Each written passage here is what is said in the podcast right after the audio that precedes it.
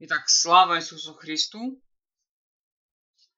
И сегодня мы будем изучать, опять же, то же самое. Первое послание апостола Иоанна, но уже вторую главу. И давайте для начала помолимся, благодарим Господа за то, что нас собрал, и чтобы Он нас благословил.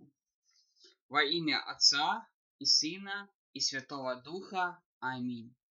Дорогой Господь, мы собрались вместе, чтобы изучать Твое Святое Слово. Благодарим Тебя, что Ты нам даешь его на каждый день, чтобы мы могли иметь с Тобой контакт через Слово. Благодарим Тебя, Господи, за это Слово, которое нас ободряет, которое нам дает наставление на каждый день. Мы просим Тебя, Господи, чтобы Ты нас сегодня благословил на изучение Твоего Слова, даровал нам понятие этого Слова и воплощение его в нашей жизни каждый день. Благодарим Тебя, Господи, и славим Тебя. Аминь. Итак, сегодня мы будем изучать первое послание Иоанна, вторая глава. И, конечно говоря, у нас... Начинается, но э, мы продолжаем второй этап э, Иоанна, послания Иоанна. А второй этап, он называется общая, э, общая божественная жизнь, то есть общение божественной жизни. И мы прошли уже сейчас э, и явление божественной жизни, то есть... Э, Это первая глава с первого по второй стих. И божественное общение. Вот. И, и уже сейчас, скажем, будем завершим. А, еще один параграф. Это условия для божественного общения. Вот это вот сегодня как раз наша тема. Условия для божественного общения. Итак, и первая часть, фактически мы первую часть прошли, нам только осталось два стиха. Исповедовать свои грехи. Так называется э, первая часть, которую мы сейчас будем читать. Итак, эти слова, они заключены э, во второй главе с первой по второй стих.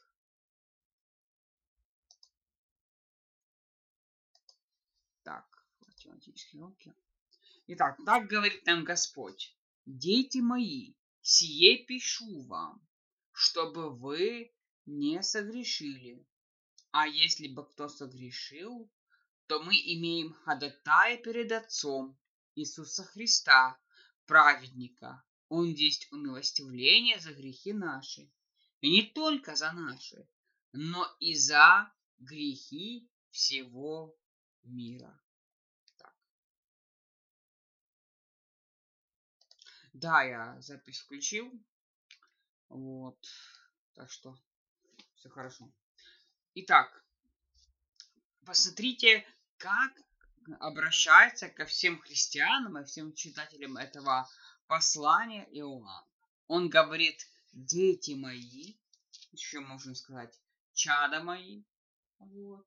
Но что это за такое вот понятие? Что это за дети? К кому он обращается?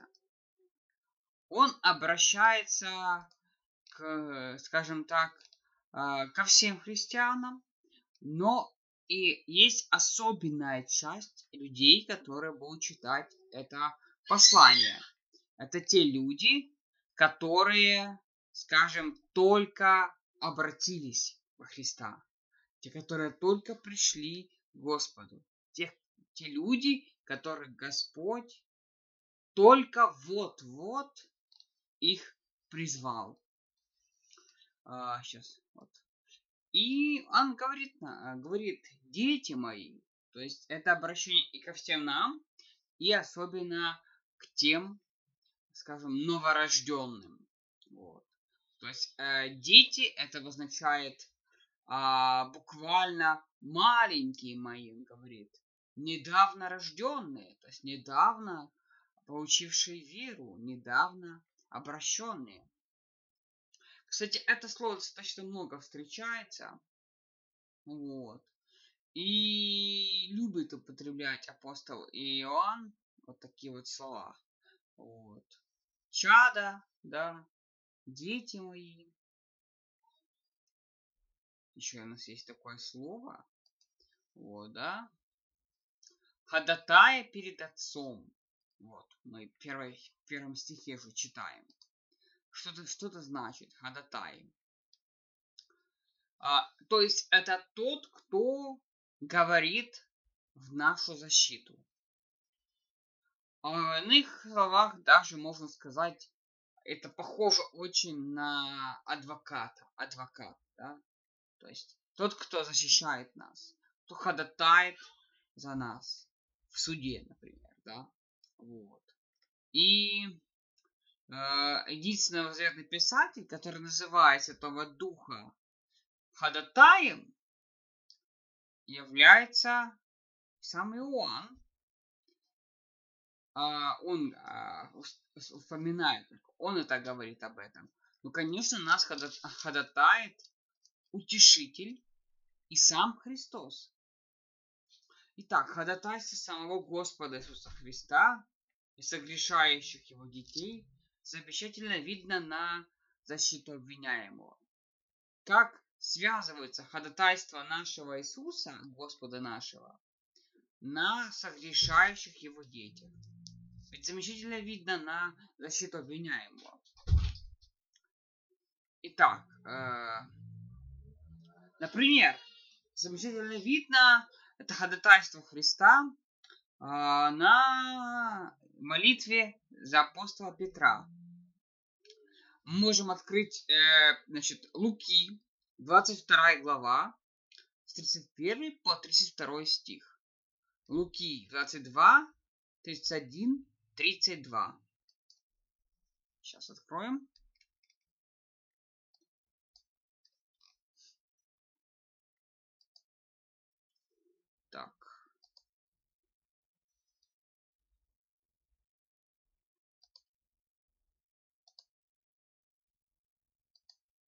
Итак, Луки двадцать два, тридцать один, тридцать два. «И сказал Господь: Симеон, Симон, сесна просил, чтобы сеять вас, как пшеницу, но я молюсь о тебе, чтобы не оскудела вера твоя, и ты никогда, обратившись, утверди братьев твоих». Он отвечает ему: «Господи, с тобой я готов и в темницу, и на смерть идти». То есть посмотрите, как э, ходатайствует сам Христос. Как говорит Христос: «Я молился о тебе, чтобы твоя вера не оскудела, и чтобы ты обратил других братьев, утвердил их в вере». И, конечно же говоря, апостол Петр, прозванный Симон и камнем, да, он говорит, что он готов пойти за Господом и в темницу, и на смерть. Но, к сожалению, многие говорят, а дел таких не совершают. И все фактически апостолы бросили Христа, и Петр, один из тех людей, который был очень близок ко Христу, был, скажем так, спикером апостолов, вот, даже он не смог прийти, пойти со Христом вместе в темницу сесть и умереть на Голгофском кресте. Он тоже не смог этого сделать. Итак, вернемся обратно в наше послание.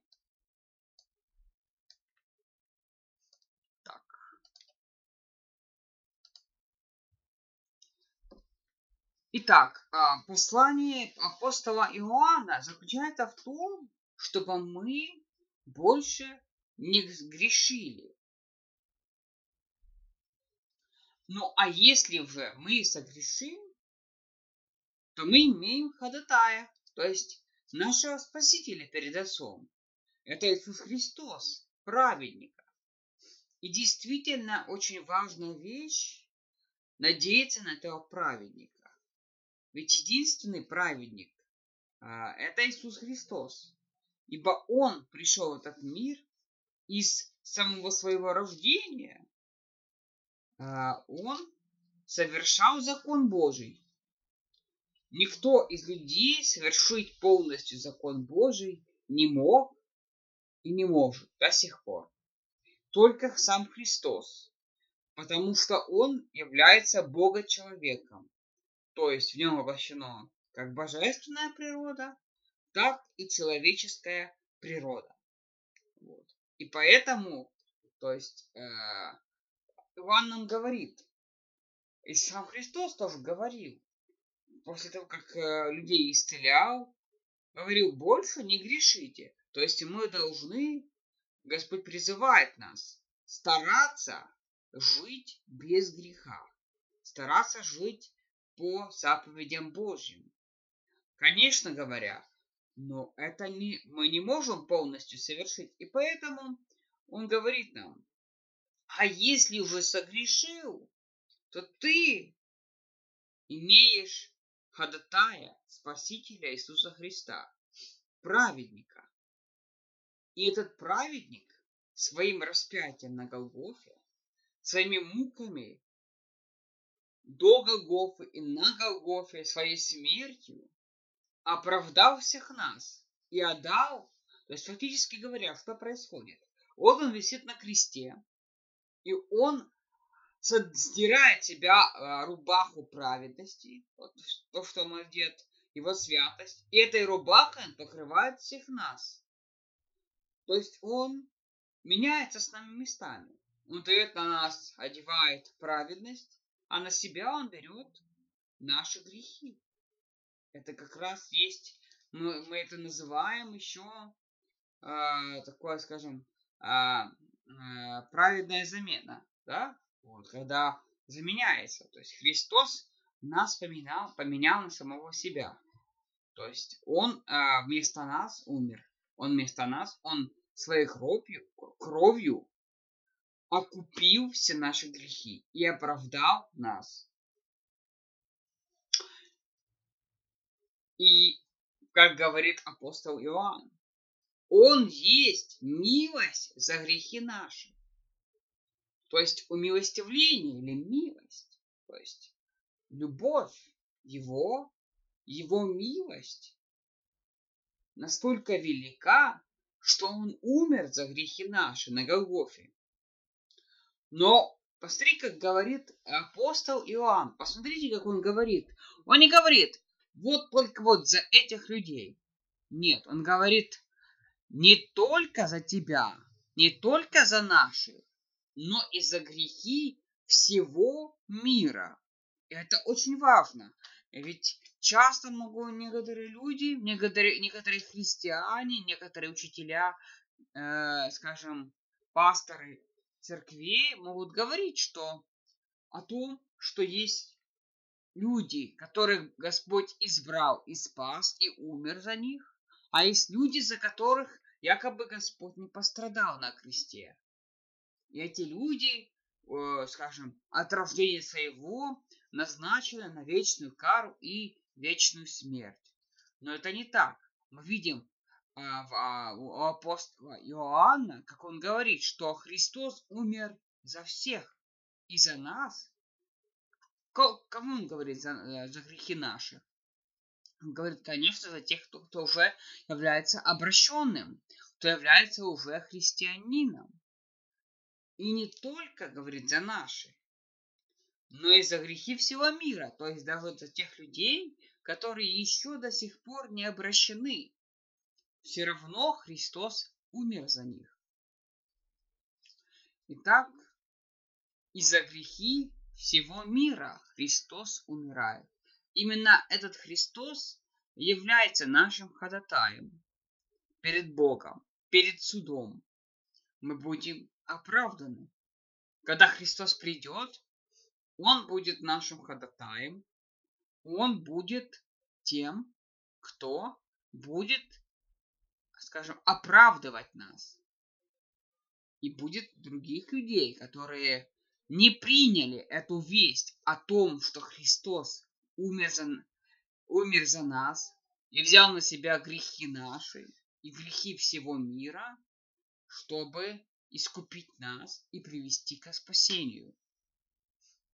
И, конечно говоря, это очень важно. Это очень важная весть. То есть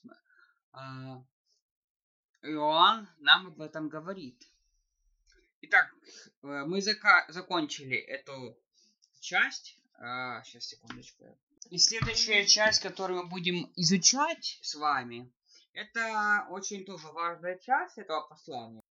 Эта часть называется «Любить Бога и братьев своих». Вот так вот мы можем подразделить э, эти части во второй главе. И эта часть, вот это «любить Бога и братьев», она очень важная, и она уже будет с третьего стиха по одиннадцатый стих. Э, и давайте тогда прочитаем эти стихи. Вот, начнем. «А что мы познали Его, узнаем из того, что соблюдаем Его заповеди. Кто говорит, я познал Его, но заповеди Его не соблюдает, тот лжец, и нет в нем истины. А кто соблюдает Слово Его, в том истина, любовь Божия, совершилась, и сего узнаем, что мы в нем. Кто говорит, что пребывает в нем, то должен поступить так, как он поступал. Возлюбленные, пишу вам не новую заповедь, но заповедь древнюю, которую вы имели от начала. Заповедь древняя есть слово, которое вы слышали от начала. Но при том и новую заповедь пишу вам, что есть истина и в нем, и в вас, потому что тьма проходит, и истинный свет уже светит». Остановимся пока на этих стихах. Действительно, очень важное э, следствие нашей, нашего христианства, нашего э, последования Христу. Итак, Христос нас сделал праведными. Но есть очень важная задача для нас. Как нам жить после того, как мы обратились, как мы стали детьми Божьими? А что говорит Господь? Если мы знаем Господа, то мы будем жить по заповедям Божьим. Но э, это не значит, что мы э, должны исполнять заповеди Божьи из-за того, чтобы спасти себя. Мы уже спасены, нам не надо уже себя спасать. Но заповеди мы будем совершать э, для очень многих целей. Во-первых, потому что мы любим Господа и потому что мы благодарны Ему. Во-вторых, люди, которые живут с нами рядом, которые знают нас, они увидят, что мы живем благочестивой жизнью, жизнью и живем по десяти заповедям, по декалогу, да? И это очень важно, жить по декалогу. Мы не можем исполнить весь закон, мы не можем исполнить этих десять заповедей полноценно. Но центром нашей жизни должно быть все-таки жить по этим заповедям.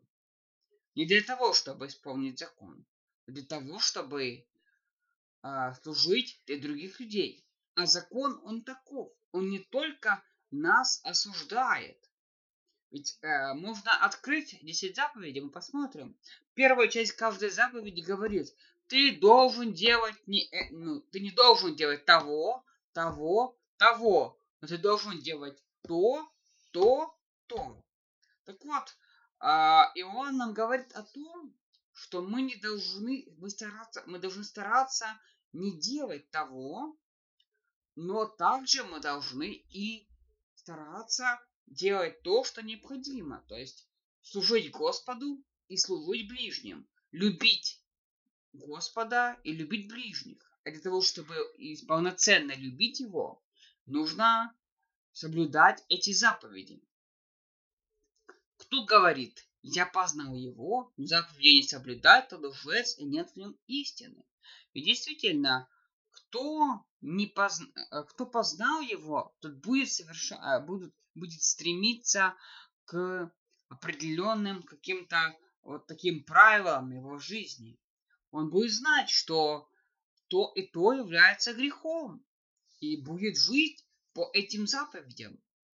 Будет, он будет знать, что украсть это плохо.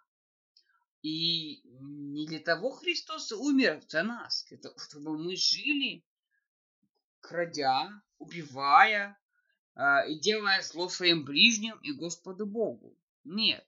Наоборот, человек будет э, стремиться к этому. Не для того, чтобы спасти себя, а для того, чтобы воплотить свою любовь к Господу, воплотить свою любовь ко всем людям на земле.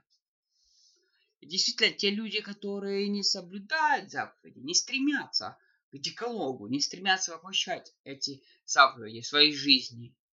Конечно, не, мы не можем это полноценно сделать, но какими-то частями, да? Вот. Даже если мы, к примеру, нарушили какую-то заповедь, мы можем всегда у ближнего или у Господа попросить прощения.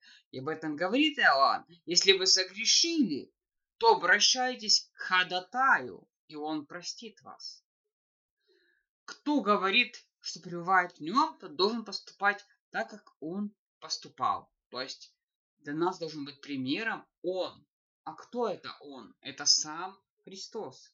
И мы всегда должны задуматься. Есть такая фраза джей дабл ю дабл ю эйч. Ну, так вот. То есть, как бы поступил Христос? Что бы сделал Христос на моем бы месте? Прямо вот сейчас. То есть, это тоже относится как раз к этому. Для нашей христианской жизни теперь у нас есть Христос. Как и старый Адам. Но Христос наш... в нас, нами управляет и в нас живет. Следовательно, он, мы должны задумываться всегда, а как бы поступил он? Исследовать и примеру Христа. Конечно, мы не можем быть безгрешными, святыми, не усыновленными, а полноценными детьми Божьими по, скажем так, первородными детьми Божьими. Вот так вот скажем. Полноценными детьми Божьими мы можем быть полностью. Вот. Господь полностью нас усыновил. Он полностью нас любит. Итак, возлюбленные, причем не новый завет. То есть он говорит, Иоанн говорит нам, что это не новая заповедь. Это все уже написано. Это написано было и Моисеем, и самим Христом было сказано, что даем две заповеди. И Иоанн нам говорит, что если мы сейчас являемся христианами, то для нас должно быть главным служить Богу, любить Бога. То есть от любви идет служение. Христос нас любил, и Он служил нам, умерев за нас, исполнив за нас закон. Так же само и нас Господь призывает. Если ты любишь Христа, то ты будешь Ему служить. Если ты любишь ближнего, то ты будешь Ему служить. То есть теперь наша жизнь концентрируется в добрых делах. В добрых делах. Это есть как раз исполнение заповедей. И эта заповедь уже давно-давно дана была. Итак, что это заповедь? Заповедь древняя есть слово, которое вы слышали от начала. То есть от начала мы слышали две заповеди. О том, что Бог любит нас и всех людей. И о том, что Бог призывает нас, чтобы, если мы любим Бога и всех людей, то, чтобы мы любили Бога и всех людей, то, следовательно, чтобы мы служили Богу и всем людям.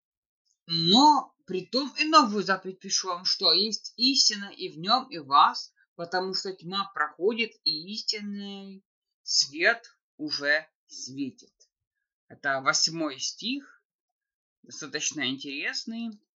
И апостол показывает, что она утратила свою актуальность теперь. Она все еще остается новой заповедью. И истина выражается в ней, в ней, видна в нем и в вас. Вставайте, по-видимому, означает, что первыми выполняли эту заповедь Иисус Христос, а затем его последователи.